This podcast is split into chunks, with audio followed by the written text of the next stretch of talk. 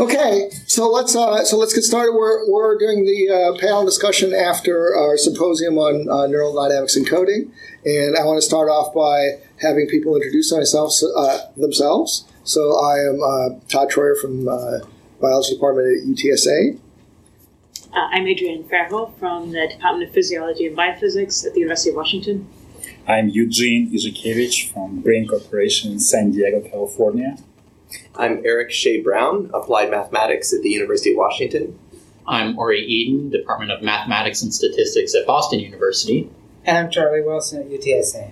And we have uh, uh, an audience today as uh, the remnants of the audience for the, um, the symposium, and they're welcome to uh, jump in. So I'm going to start if anybody has a jumping off point of a question for discussion. Anybody?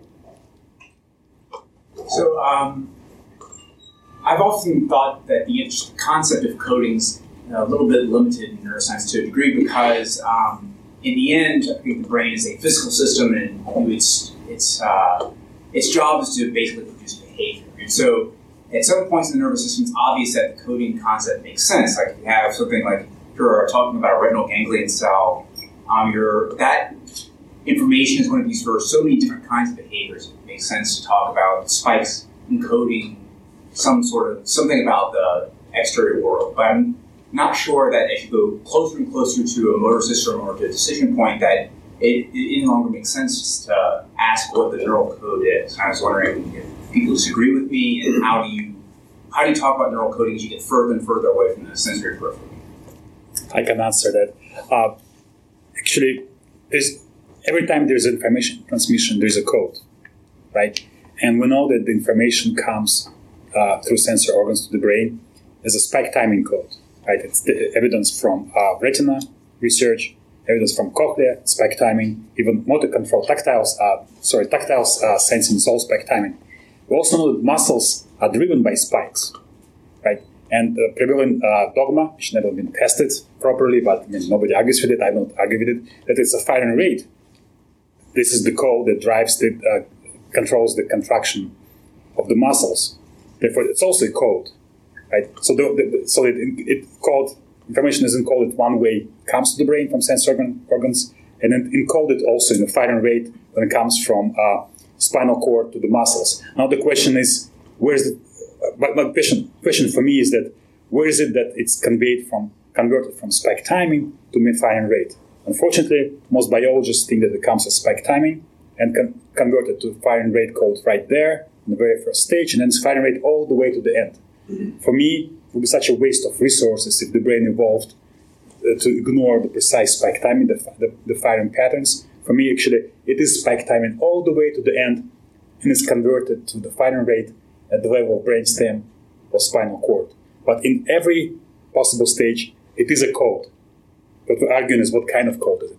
Yeah, in a sense, I guess let me try one more thing to ask the question in a slightly different way. Like often when you're talking about neural coding, the way you measure the efficiency of the code is through information theory, but it's not obvious to me that at every level of the nervous system, the best thing for a neuron to do is to maximize, you know, the the information transmission rate. There, eventually, it has to has to do something. It has to cause a gland to excrete some hormone or cause a muscle to contract in a certain way, or probably even other things more abstract before you get to the actual effector system. So that's, I guess, more of the sense of what I. I, I agree with you actually that if a neuron just transmits information, it's a useless neuron. It doesn't do anything.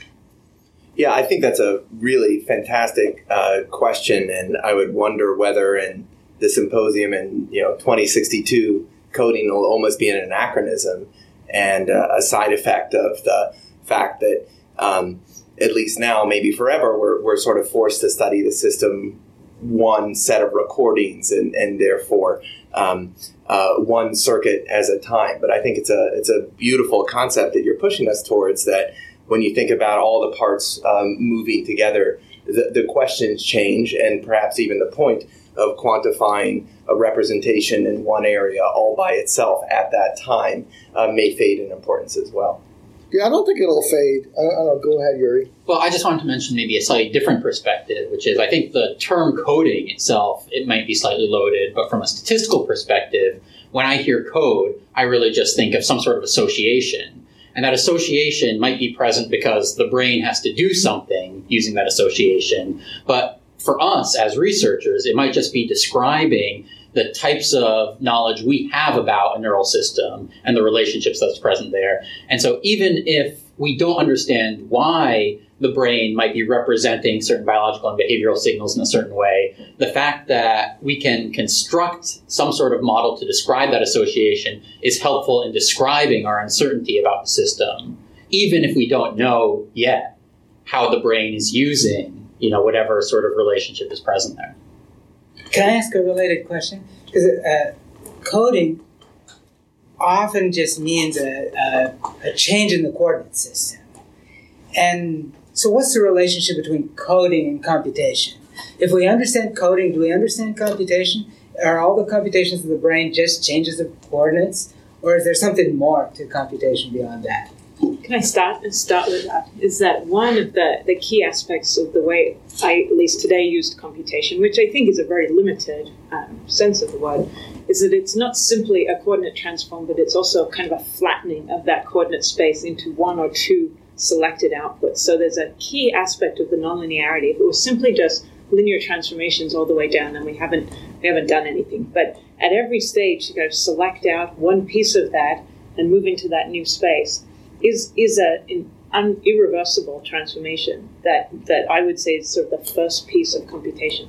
Of course, then what we do with that and how we combine those things in a, in a complicated circuit, as as Michael was referring to, is what hopefully the rest of the brain does. But at least at the at the earliest layers, the way that, that we talked about computation today starts to implement that nonlinearity. And I think as we continue to compound nonlinearity upon nonlinearity, those different signals are going to flow together to create new outputs, you know, via network dynamics that, that are what the key of, you know, the, the sensory motor transformation is. So I think you said, I'm not Yeah. sure, I think you said that the reduction in dimensionality is computation. is, is in some sense, that's true because you start with the very high dimensionality of your sensory systems, and then you decide I push this button or I don't push this button. Gets boiled down to just one bit, and so it's, computation is throwing things away, but just throwing the right things away. Is that Well, that's one one version of computation. That's a form of computation that we can identify a single neuron is doing, for example.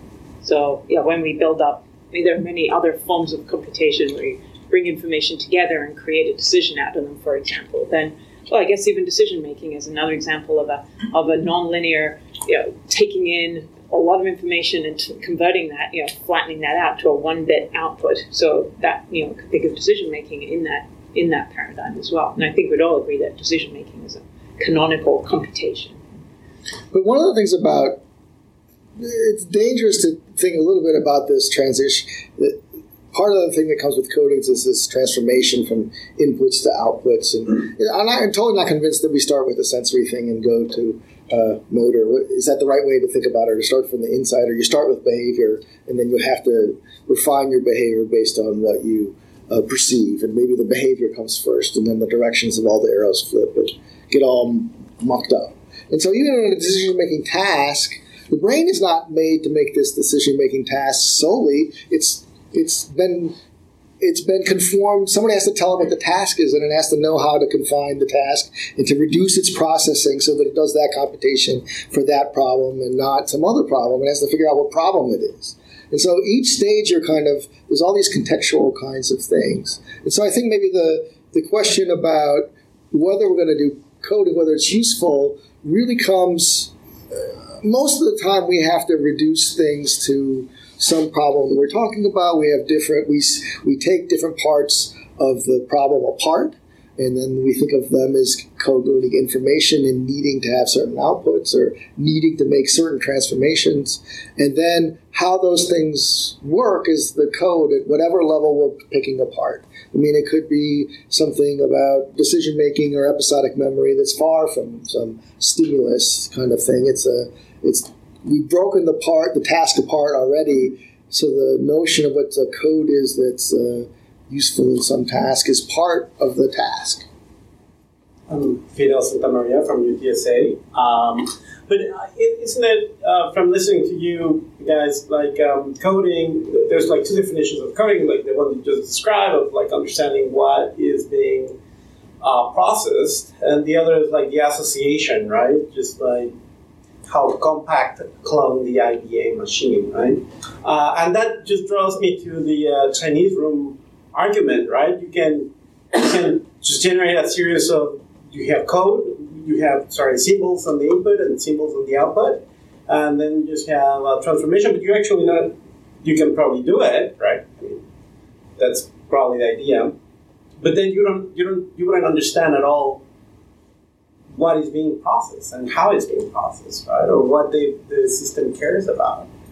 But, but you could build a machine. It could be that way. It could be. It might have it been it is that way. I mean, it's We have a that set of inputs, we have a set of outputs.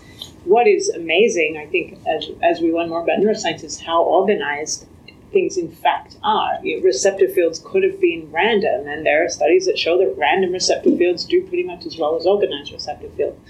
Yet we keep seeing that there's much more order in the nervous system than we might be you know, led to believe a priori. And so that gives us hope that we can get somewhere, that there may be some underlying principles that are creating that organization, you know, even physical principles. Eugene talked earlier today, well, we discussed earlier today about how functional architecture might arise out of out of a uniform sheet of cells in cortex. One can build very simple two-dimensional interacting models that naturally break up into like orientation maps. You know, for So, example, like that, from that point of view, like uh, um, Turing uh, um, um, shapes, which, what's it, these um, uh, uh, Turing patterns. Right? Turing instability. Well, Turing patterns have been proposed as well. The emer- emergent behavior uh, uh, out of relatively simple systems, and since he proposed that, they say, well, this is how nature generates complex patterns. Nobody has found a Turing pattern in nature, right? It, it's really useful to understand maybe how the shape of a fish looks like a fish, but that doesn't mean that the fish use uh, these equations that, that you use to, to, build uh, Turing patterns. I mean, that's yet counter argument. So I guess another question that I uh, that I, that maps into this and that comes up a little bit from what Charlie was talking about. If you think of computation as a map, uh, then it becomes uh, if it's just you think of it as a map, not necessarily, but you often think of it as the deterministic. You, you have a transformation of some state into another state, uh, and it, it, it's true. But when you when you put uh, I think the question is whether you fundamentally think of computation in a noisy system uh, different from just mapping. Does it matter, or is it, do you say collapse dimensions of the noise that you don't want, and maybe it's okay to talk about mapping? But I don't know whether anybody thinks whether the thinking about probability distributions as your space rather than the state space themselves. Uh, does that matter in the way we think about uh, the coding problem or the dynamics problem, either, either one. I guess I could respond, you know, taking from Uri's talk today, which is combining some sort of prior expectation about what's going to happen, right, as rats were running around the maze. Uh, uh, for example, um, uh, uh, building uh, on that prior information about the world and combining that together with instantaneous inputs, right, um, as I think everybody in this room knows and works on, is a fundamental computation as well, and that's more than just an instantaneous mapping on the signal that's that's coming together, combination of different streams or combination of with some sort of internal model as well. And there's, as everybody also probably knows, a famous work of uh, of Pouget and, and collaborators that says that as opposed to thinking about uh, individual variables or individual cells with their outputs directly representing um, that uh, uh, some sort of feature of a probability distribution, the very uh, uh, uh, stochastic nature of that firing itself, right? So, to your question about noise, may be part of the representation of that uncertainty um, of about the outside world. So, so there's at least one example in which the sort of stochastic,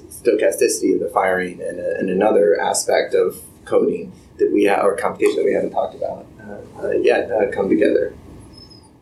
So, I don't know. I find myself uh, trying to restate what other people said today. Yeah. But uh, did you just uh, say that the that the stochastic nature of the brain reflects the stochastic nature of our knowledge of the world around us? We're making a stochastic model of the world in our brain, and the stochastic nature of the brain is part of that model. What a fun position to be in. So, so this is the claim of, of authors, other authors in the literature who I actually uh, admire, uh, but spent forever puzzling about and could not grasp at all uh, for the first couple of years. But that indeed is the claim of some in the in the community is that this fundamental computation of combining prior knowledge with incoming knowledge is something that you could do right? Um, uh, with paper and pencil or in some standard deterministic algorithm, keeping track of probability distributions, plotting them over neurons. But if you choose to do that in a different framework, which is through combining variable spike times, right? So combining uh, uh, noisy signals, then they're very simple additive operations that can do this for you in the sense that a downstream network could decode then the combined probability distributions in a convenient way. So, yes, these authors would say the brain's not noisy uh, because it's forced to do so, uh, be so by chaotic, or or it's not doomed. Uh, uh, uh, noise is not just a distraction, but it's a tool that enables uh, simple computations to perform interesting types of probabilistic inference. Okay, then, then I can take your role and also try to misinterpret or interpret. Oh God, in you said. seat somebody else's Yeah. work. So what you're saying that it's not mean firing rate, right? The kind of information, but not precise timing because it's stochastic. Then what? It, then what is it then? It's not the rate, and it's not precise firing patterns. It's the it's the ensemble of responses from many neurons, which may be different. And so the fact that you have many neurons at the same time whose responses may be individually different may be a way to represent the fact that you have some distribution of, of likelihoods over what might have happened in the world. And so while they look noisy and that every neuron every neuron is probably acting fairly deterministically, but it's instantiating one of the many uh, guesses at what the stimulus might have been. I just want to bring up something that came up during my talk and I think relates to that, which is when we talk about stochasticity, when we talk about randomness, there's different interpretations of that. In particular, some people are really referring to something inherent about the system, that the system itself is stochastic, and that might relate to uncertainty within the brain as a whole. But it's also possible just to think about our own knowledge about the system and talk about stochasticity based on what we've left out of the model, what we can't predict based on what we know about the system. In that case, when we're talking about stochasticity, it's not something that's inherent to the brain. It's it's making a statement about our lack of complete knowledge about the system, and it's assigning to when we're constructing a model uh, components of the model that are predictable and components that are not predictable. We blame the brain for our uncertainty. What I'm saying is that when we say stochasticity, we mean we don't know, but oftentimes it's easy to interpret that as, oh, because the brain doesn't know. Um, but in fact, a lot of times you can have systems that maybe with full knowledge are quite deterministic, surprisingly deterministic, where we could predict spike times very well. But coming from you know a statistical point of view, where maybe I'm interested in a very simple input-out relationship, I maybe know that there are many factors intrinsic there that I'm not going to even try to model. And so I'm just throwing that all into some stochastic structure to make my modeling problem easier. Um, and that'll maybe allow me to get at a larger association without having to delve into details which I can't handle at the moment. Plus, we can also add that the most optimal code, right, just communication between two subsystems, will look completely random and stochastic for external observer because it removes all redundancies, right? So yeah, maybe there is a to, to put it upside down what we just said said it maybe there's no stochasticity in the brain. It's all deterministic, it's all precise, all optimized for efficiency in terms of from communication theory point of view. Just that our knowledge is so limited to even comprehend what we're observing, then we treat it, oh, it's noise, must be firing rate, just because it doesn't mean anything to me. It sounds like we need to know the difference between those two. How can we find out how, whether the brain's really stochastic or whether it's just an illusion? Or everything's an illusion. No, but What there- is that? there's a I was thinking about this this claim that that the and I don't know if this is the the right claim to take from uh, Eric's interpretation or restatement of someone else's work and uh, restating it for Charlie, um, but that uh, the the noise in the so you can think of that the noise in the brain is its is the representation the uncertainty in the neural firing is the representation of uncertainty about the real world. Uh, just like people say that time is the representation, you can use time to represent time. It's this, it's the same kind of thing.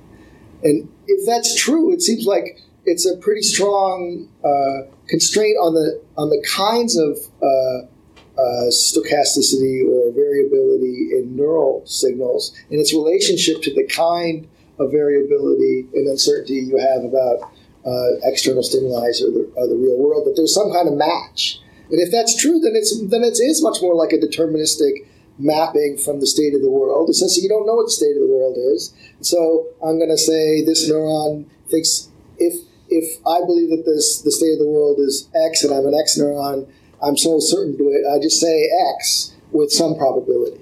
But there is a correspondence to what I'm saying or when I do those action uh, spikes and what I think is in the real world. That would be a, seems to be a pretty strong prediction about the nature of the stochasticity of the uncertainty in the world and the uh, and the representation that may be able to be formalized enough to be to be tested.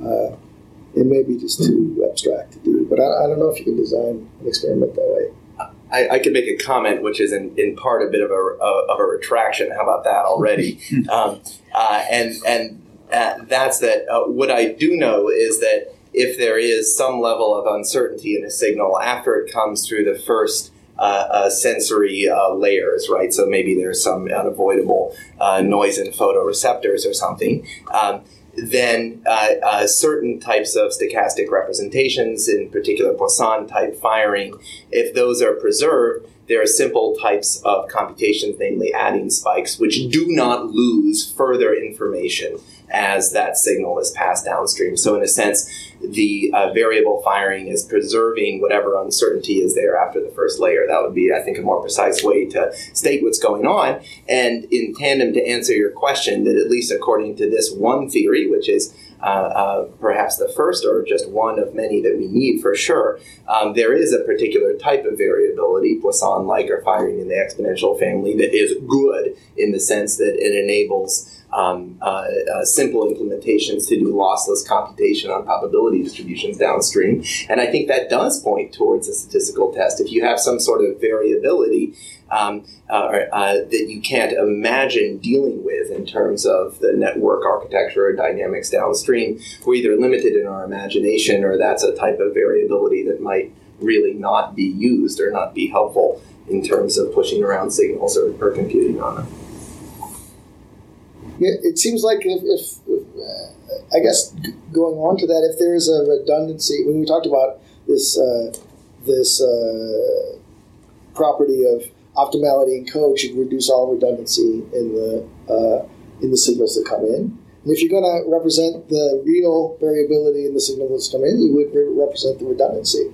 So, in some sense, you can't mimic uh, the variability in the outside world unless you want to ha- you know, have the redundancy along along with it. So you got to at least a little bit pick and choose to be optimal, right? You, you don't want to pick everything that, that, that comes in.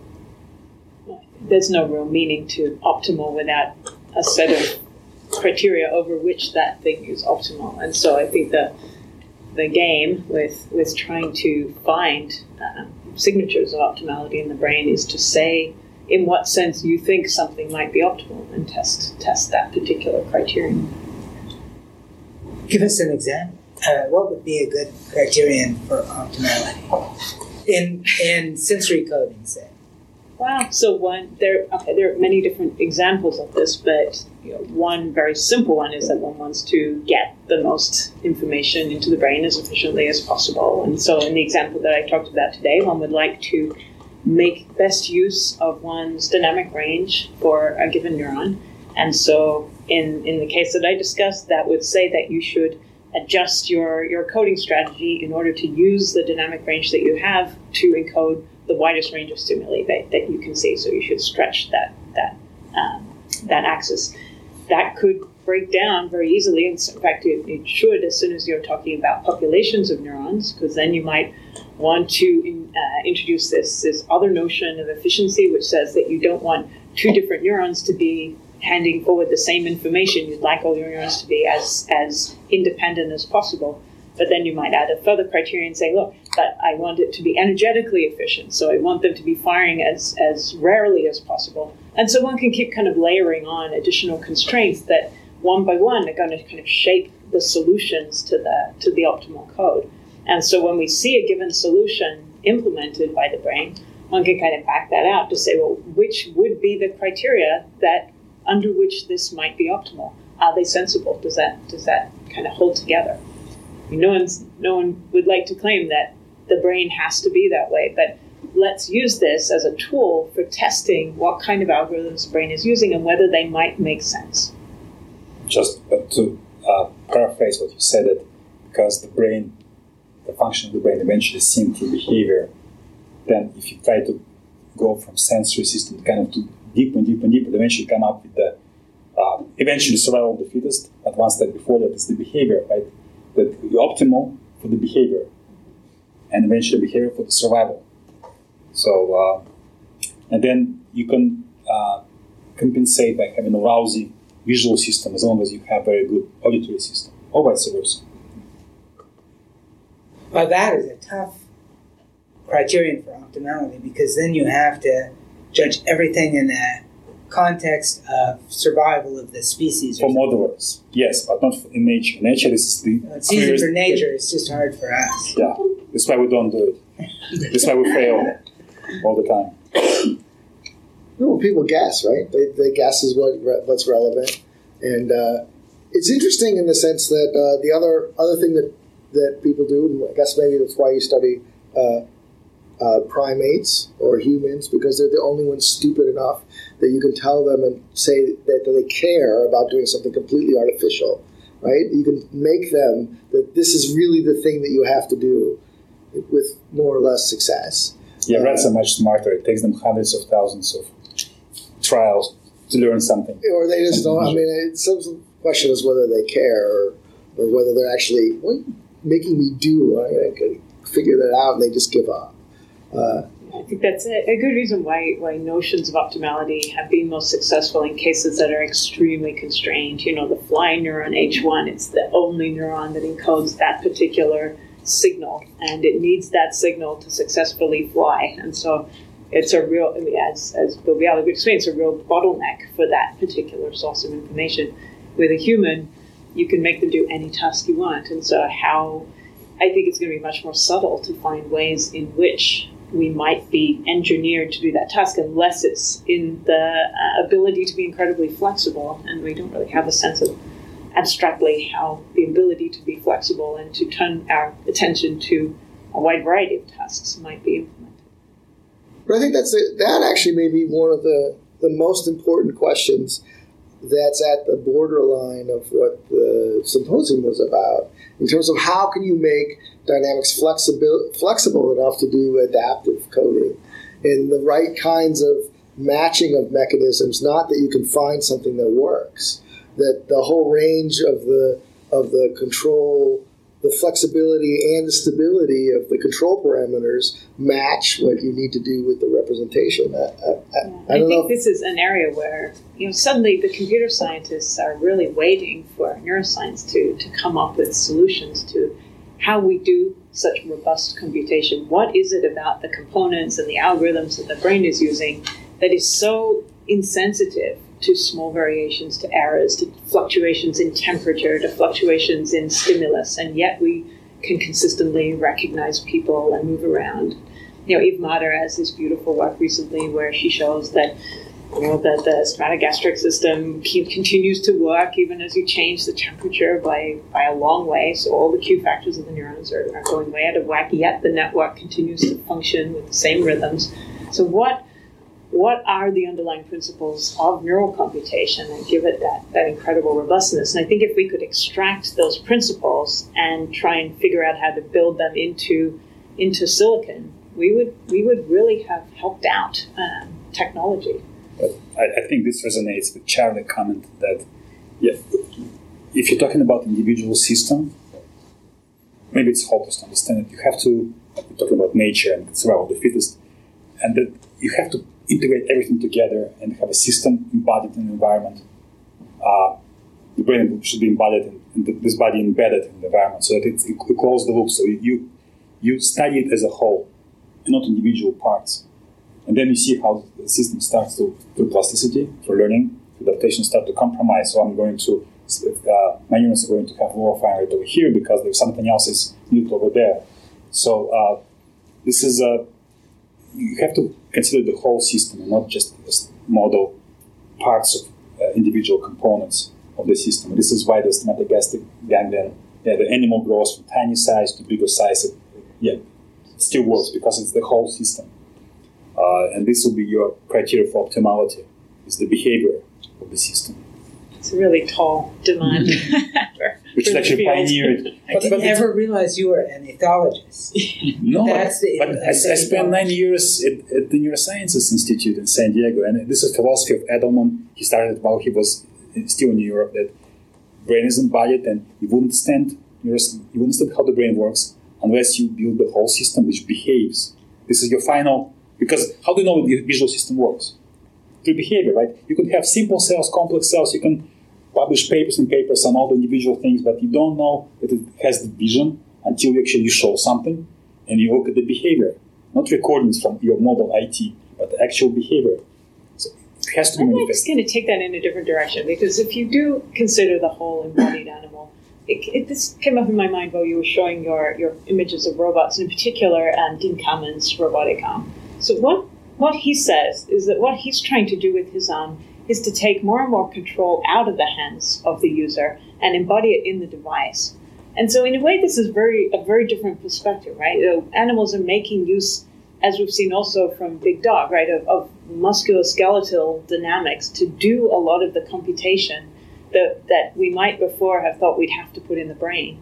And I think this is a great way forward, right? Is to, to kind of offload computation onto the body and to see what are the kind of minimal dynamics that the brain needs to send out that will control the body.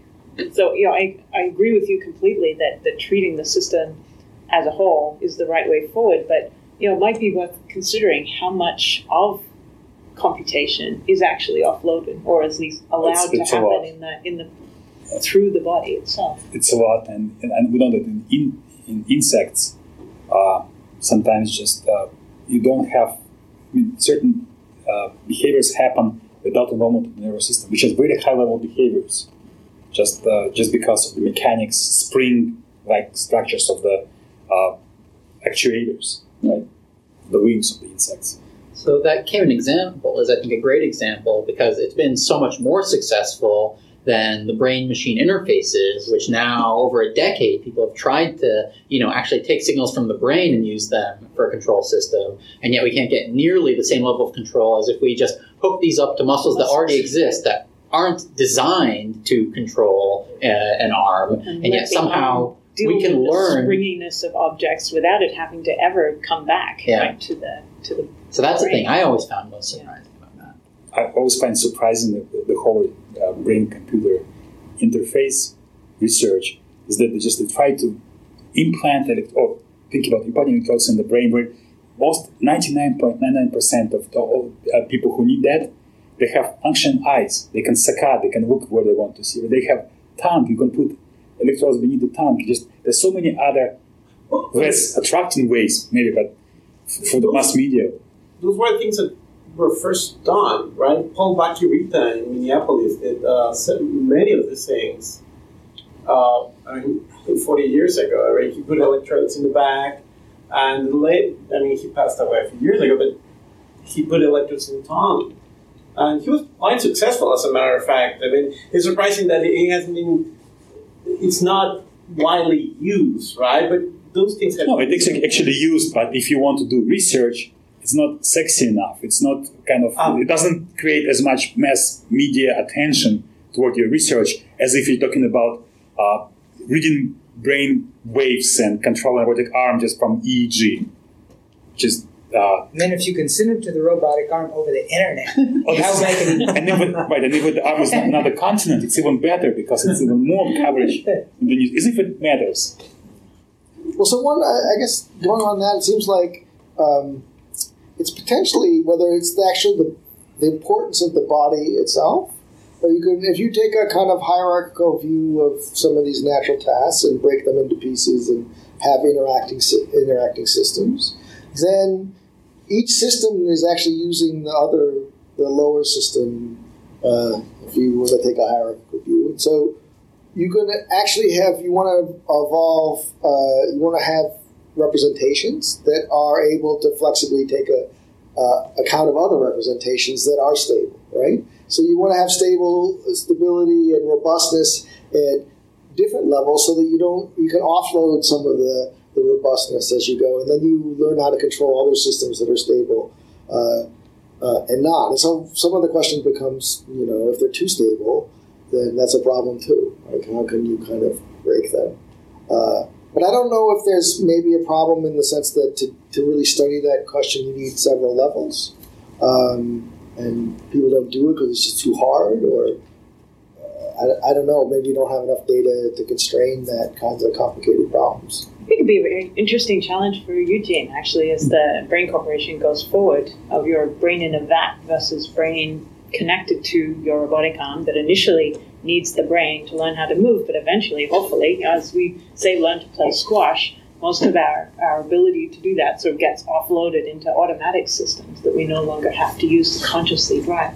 So it, would be fun to see how you go about that, actually, whether, whether you'll end up sort of the robot uh, body and the brain will, will learn together or whether, you, whether you'll just train up brains to. So when we have a very well learned movement, we're still using our brain to do it, just not the cortex. I just want to make it yeah, clear that, that is that there critical. are parts of the brain that are not cortex. Computational neuroscientists sometimes are confused about well, I, I was thinking of the decerebrate cat walking along with different strides, in fact, so that It's actually using the part of its brain that, spinal cord. and, and spinal cord. So Eugene's brain just has the thalamus and a cortex now, right? Uh-huh. And uh, right so far, So far. So far, it's uh, it has a thalamus and a cortex. So we're adding, you know, the dopamine system is a scalar.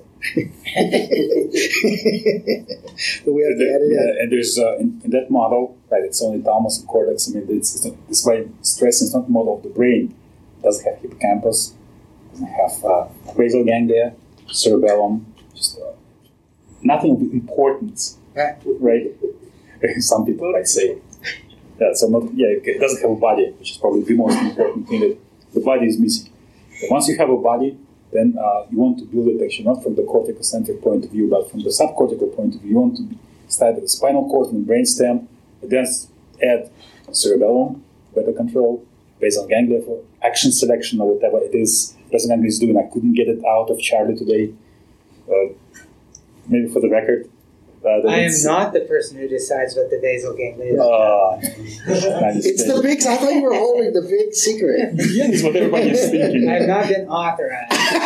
uh, proprietary and confidential. but it's uh, so you build it from uh, from uh, bottom up, then eventually you add cortex. But is a, s- some something which is not important. Maybe something like to to uh, perform one percent or one tenth of a percent of the actions, but everything else has to be uh, done purely subcortically. And in, in some sense, you mimicked evolution, right? How the species evolved.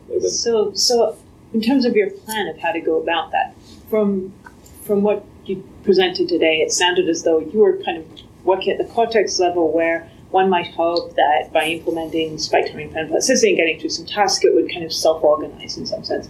We know an awful lot. I mean, not not enough, obviously, about the detailed structure of the circuitry at some of these lower brain levels. Are you going to build that in in advance, or would you hope that those areas would somehow self-organize and we would know why cerebellum has this beautiful crystalline structure, or would you put that in in advance? You put that in. Yeah.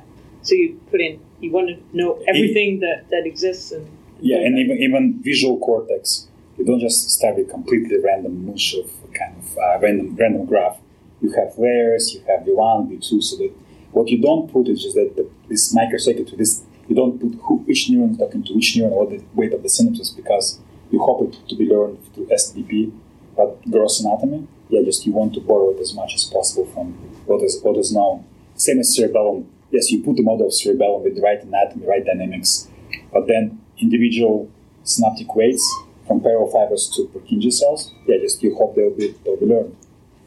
But so I think that, uh, but I, I think maybe that the constraint, maybe I'm just speculating here, is that if you want to get funded, you better start with the cortex and work your way down.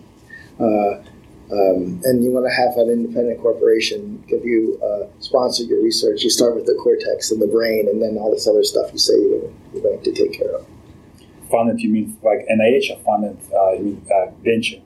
Either way, Because if you if you university, what I noticed that if university you, ca- you concentrate on the challenging, important problems to understand who we are. Or you study maybe a fruit fly, you study rats, but you attacking you put in rats in an environment which is completely unnatural to rats, as you pointed out, because you want to, because you're interested in human behavior, right? You want to connect somehow to the human uh, to consciousness eventually. Although in neuroscience, this is one word which is one of the few words which is prohibited.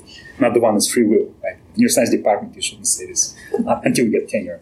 Uh, the, the word police are standing. Oh, okay. I'm so- I'm sorry, but uh, but uh, because you attack hard problems, right? Whereas uh, my uh, the more I think about it, the more I understand that if you want to build uh, products that actually be like robots that behave like like animals, you want to actually attack simple problems that have simple solutions, but you want to integrate everything together. You, don't want to do experiments. You want to open. You want to have access to all those journals and read all those models, all those papers that pe- people studied for the last what 50 years, and if you want to integrate this. And if you concentrate on simple problems, you find simple solutions. You have a you have a model that actually could be relatively simple, uh, but it actually can do stuff which is not interesting for this for uh, majority of neuroscientists because it's not bringing us closer to understanding the human brain. So unfortunately, uh, we have to like cabs are waiting and and people have flights. I think that we should uh, uh, we need to wrap it up here. And I would uh, thank everybody for participating and thanks everybody for coming. Uh, so this has been Neuroscientist Talk Shop.